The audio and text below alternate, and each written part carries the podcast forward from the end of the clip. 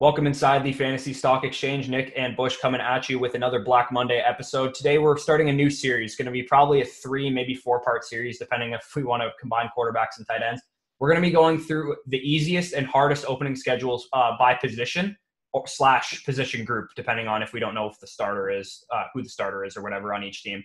So we're we got the top five easiest and top five hardest opening schedules. So this is like I mean, we primarily tried to focus on like the first like five, six weeks of the season, but depending on the schedule, I, I you'll see on the screen prompts. Some of them I just showed more because the schedule was just super good for so long or whatever. So, uh, Nick, how you doing today?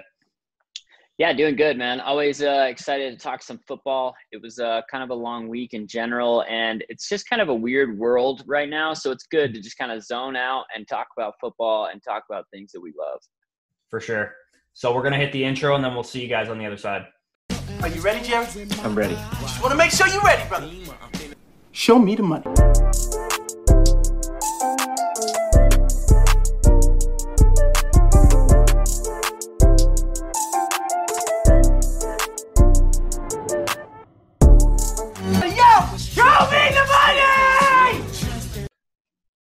All right. So Leonard Fournette is the first guy that we're going to talk about here, and he, I basically, I, I kind of like, I don't want to say like judgment called these, but like depending on uh, Sharp Football Stats is the website I used for uh, for all these schedules, and basically the way they rank schedules um, is the whole season, right? So, but we're only interested in the opening schedules because we we've said this many times before. Don't plan like into your championship week because a you got to get to the championship to be in the championship, and b early season games are very very important especially when you're talking about drafts because you're gonna your team's gonna change you're gonna make trades players gonna bust you're gonna pick up waiver wire guys so you primarily when you're looking at strength of schedule for any position really especially for quarterbacks uh, and like defenses and tight ends and shit too uh, you primarily want to look at the beginning of the season so um, I'll put this up on the screen right now. Leonard Fournette's opening schedule, as you can see, for the first like 12 weeks of the season, he only has like two bad matchups. So I mean, this this was interesting for me on Fournette because uh, he's kind of been a guy I've been actively avoiding. Uh, me and Danny uh, and other guys have talked about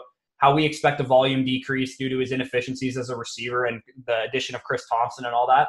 But um, an easy schedule, an easy rushing schedule, might mean more efficiency for him on the ground. So, uh, what are your thoughts on Fournette this year? I know you're a bit higher on him than I am.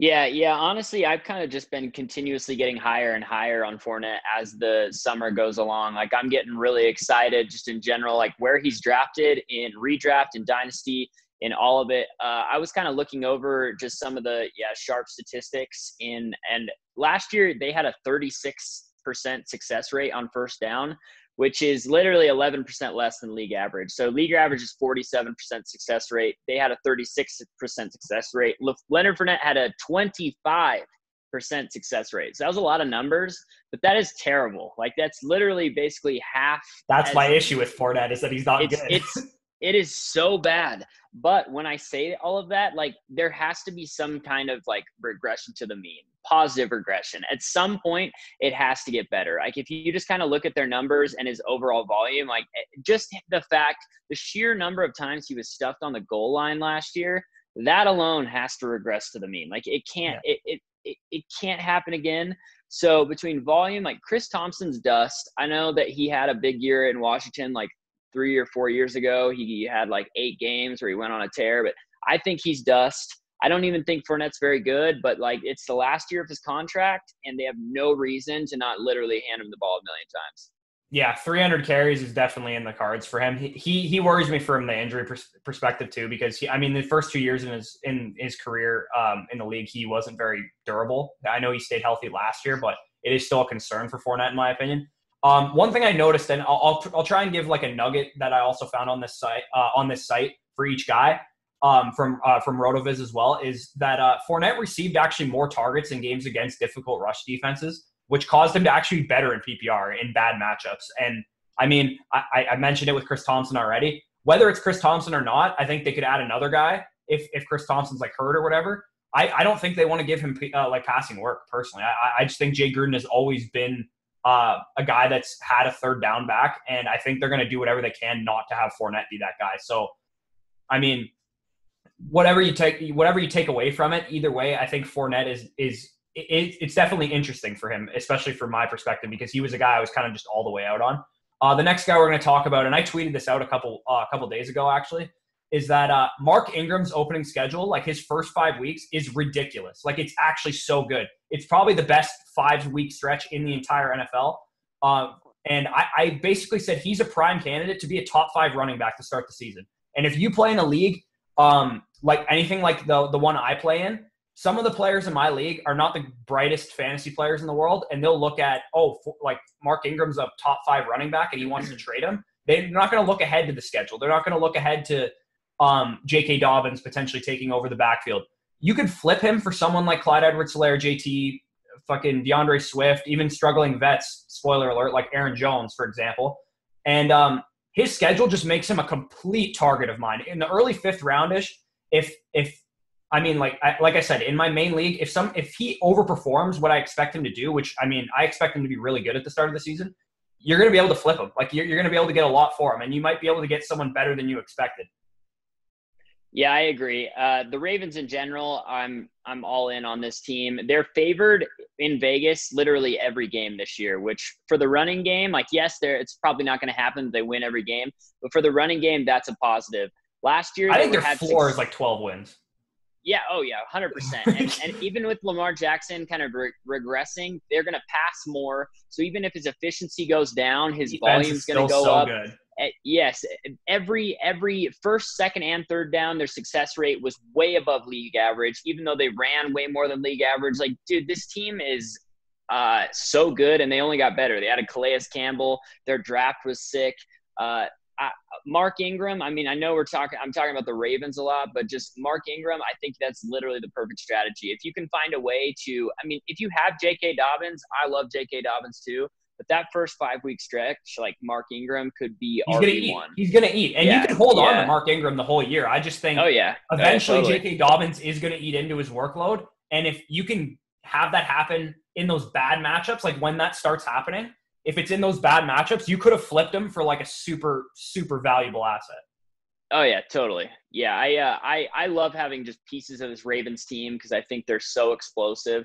Like another thing I didn't mention, they have the easiest schedule in the entire league against explosive run defenses. So basically, the defensive schedule projected they're going to face, they allow millions of explosive plays. And like, what do the Ravens do? They explode. They have huge rushing offense. Like this is, it's so. Cra- I think it's going to be the craziest year. I'm so looking forward to the Ravens. For sure. So, uh, do you have anything else on Ingram, or should we get into the next guy? No, yeah, uh, yeah. Before, actually, before I forget, uh, Ingram, it, it, really actually wasn't that big of a difference between him against good run defenses and against bad run defenses, probably because the offense is just so good. So uh, the next guy we're going to talk about here is Austin Ekeler, and I mean his first three weeks, I'll put it on the screen right now, are might be the three worst run defenses in the entire league: the Bengals, the Chiefs, and the and the Panthers. Like, holy crap! And then six of his first nine games, he's got like bottom six run defenses.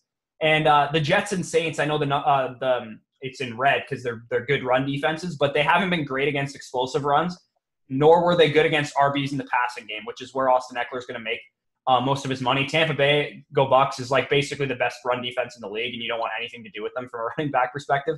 So that game might be a little tough on Ekeler, but as I mentioned, uh, the tough defenses also in this um, in this uh, stretch. These guys blitz a lot. The Bucs, the Jets, and uh, and the Saints all blitz a lot, and I mean that could lend uh, to uh, Ekeler getting a lot of quick just checkdowns or uh, work out of the slot from Tyrod or uh, Herbert or whoever the quarterback is.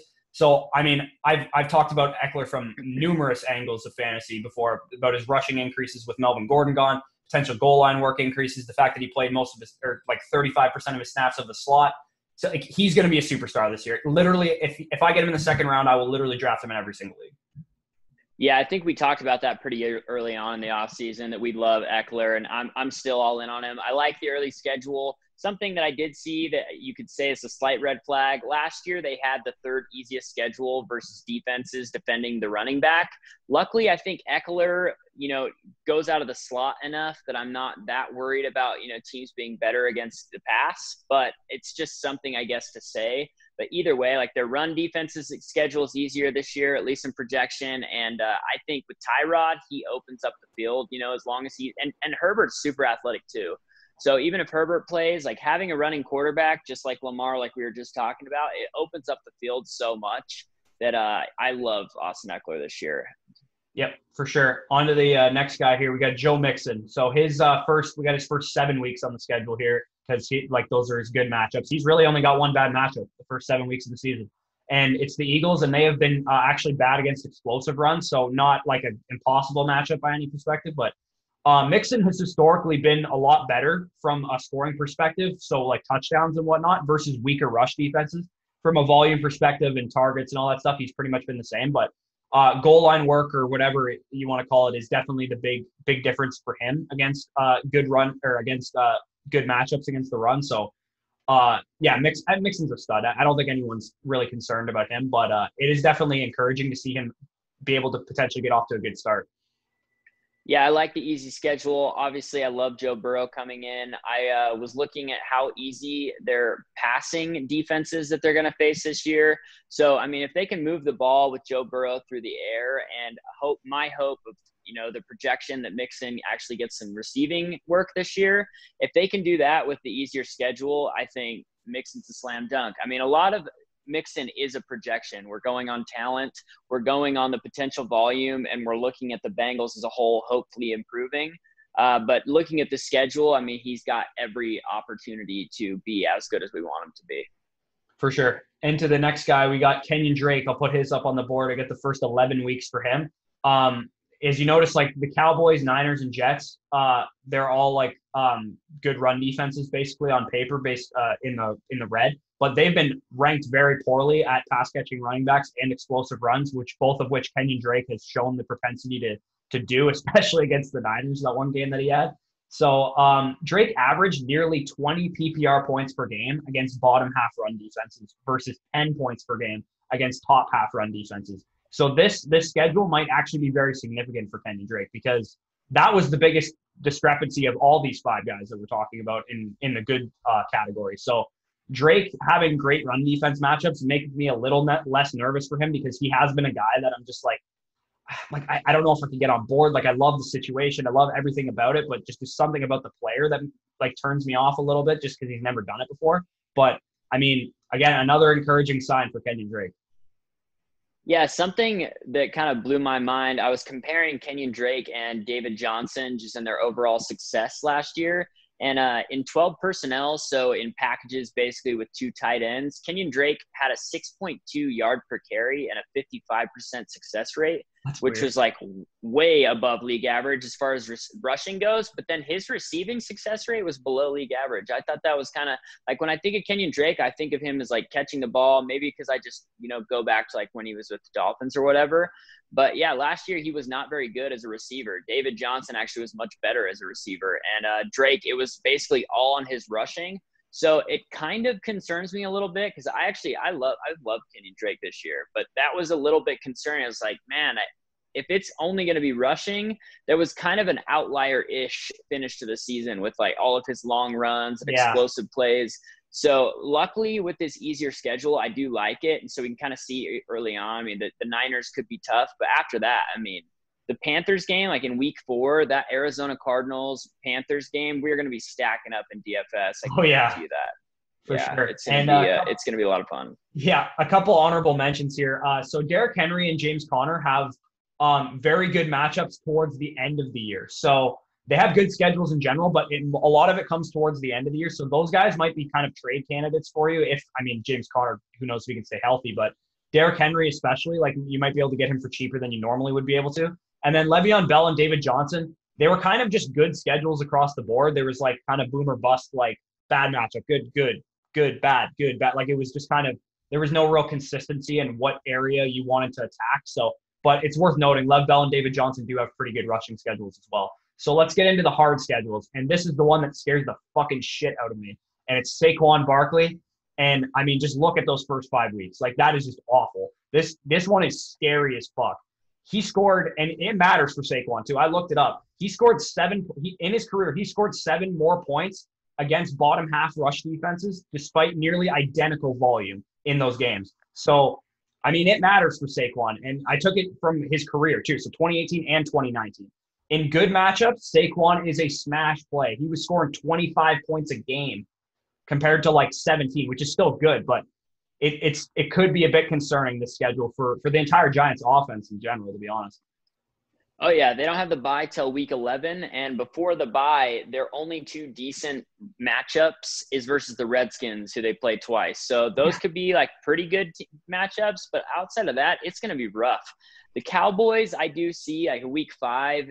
That's kind of a toss up. Like, yes, Yeah. they're decent against the run, but also that could be a really high scoring game. So I Mm-hmm. like Saquon in that position. I can see him kind of trying to show out in Dallas but I'm uh, I'm scared, and it's it's not going to push me off of Saquon at 102. I I, I love Saquon; he's so Yeah. talented, and uh, you know, at the end of the day, a lot of this is projection, but it can't. It, it, it, if it didn't make it me nervous, I wouldn't be doing this right.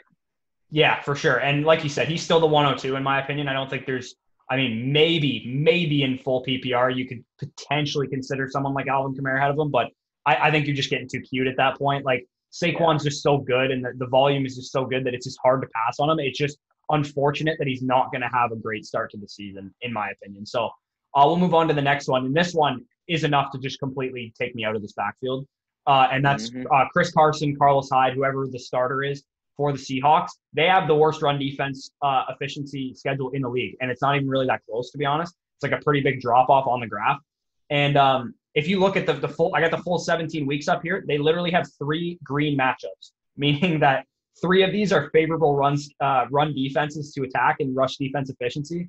And when you factor, it's not as, it's not quite as bad when you factor in explosive run defense um, and uh, defense uh, against pass catching running backs. But neither of th- these guys are really conducive to either of those things, Carson and Carlos Hyde. So, I mean, Carson, similar to, to Leonard Fournette, as I mentioned, performed actually better in PPR because he got more targets against tough run defenses, but he had twice the number of touchdowns in good matchups. So, uh, and that's uh, over the last two years, not just last year. So, Chris Carson, I mean, he's so far down in my rankings. Like, I'm not touching him with a 10 foot pole. He's going way too high for my liking. So, if you take anything away from this video, I would I would just avoid Chris Carson this year.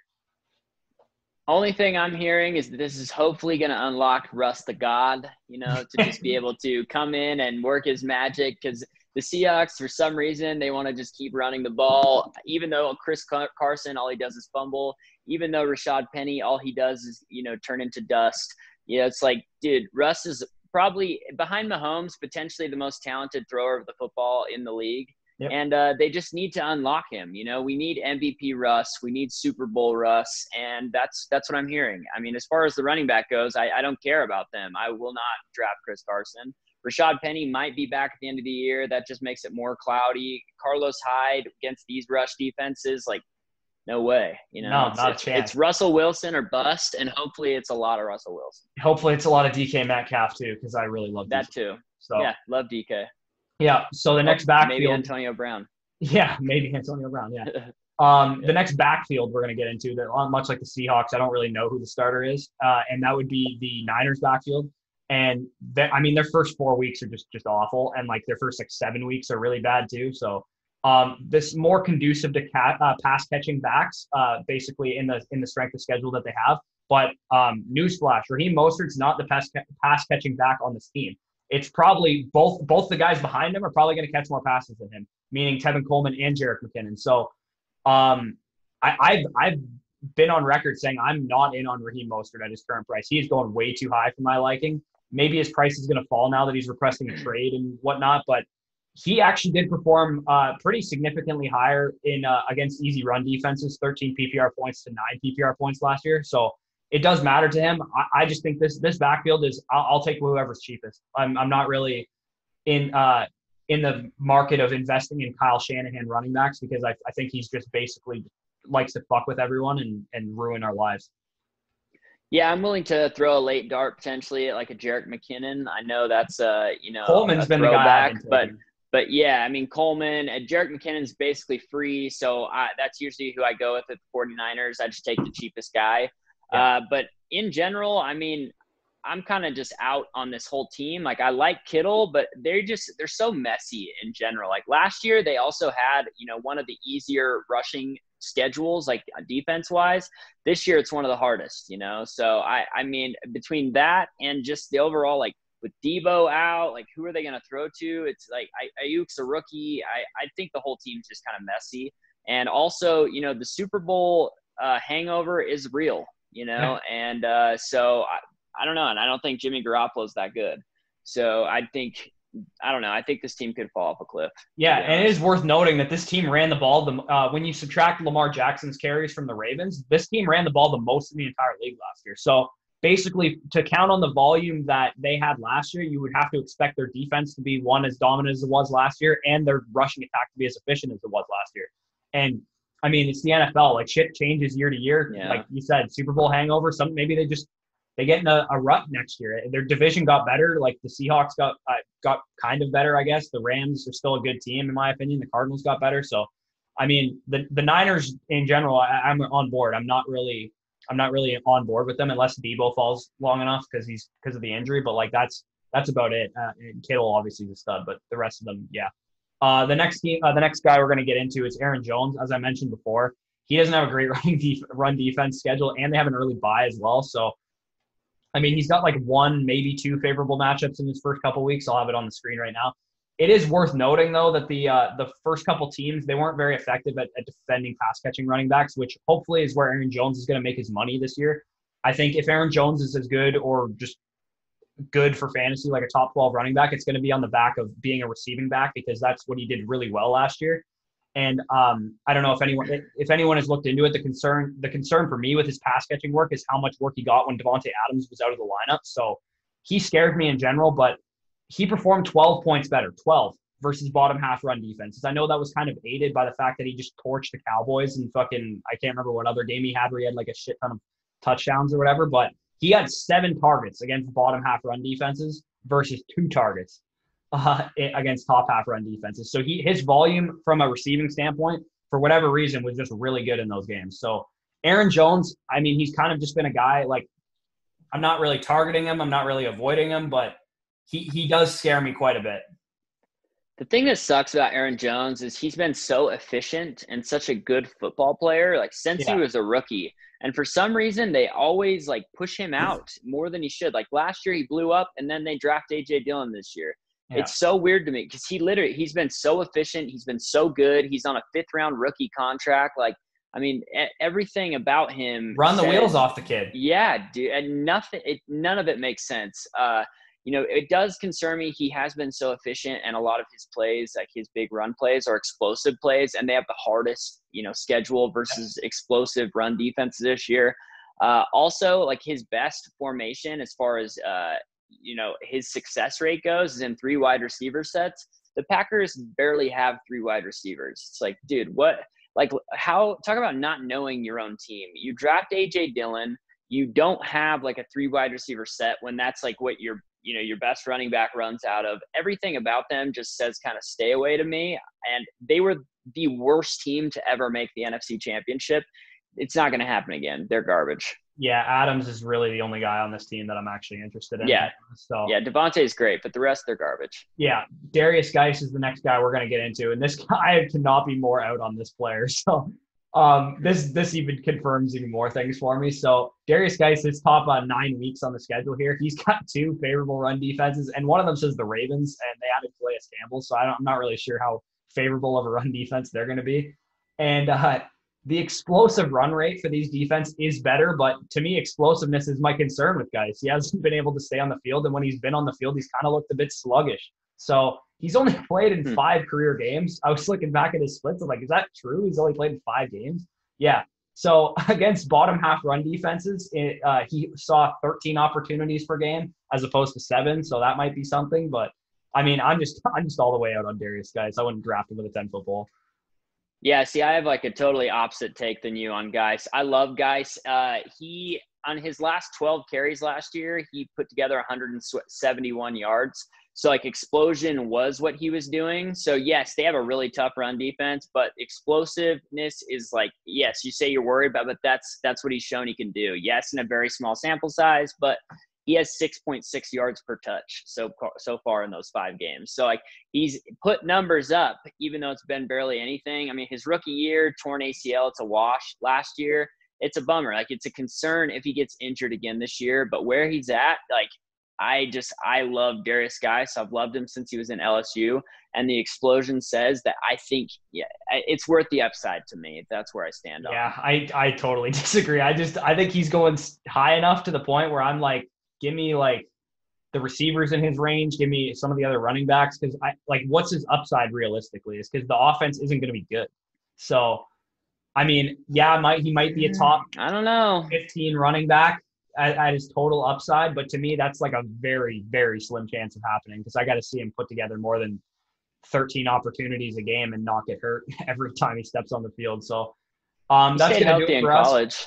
Yeah, well, no, he did. He was great in college, and I loved him coming out of Yeah. college. That that injury like just derailed his career so far. Hopefully, he can Frank Gore it and get take his uh, take care of his body better or something or whatever. But yeah, anyway, so that's gonna do it for us, guys. Uh, make sure you guys uh, like the video, comment, subscribe. Uh, tune in next week. We'll probably be digging into receivers. We'll get into some cornerback matchups that we're gonna expect to see early in the season. Uh, pass defenses in general. So uh, make sure you stay tuned for that. And uh, as of today, the draft guide will be live. So make sure you guys check out in the description. There'll be an order form there for you, and you'll be able to get access to uh, all of our packages, whatever one you decide to uh, to go with. Um, really appreciate all the support that you guys have shown us the past couple months. So uh, without further ado, guys, take care and enjoy your Monday.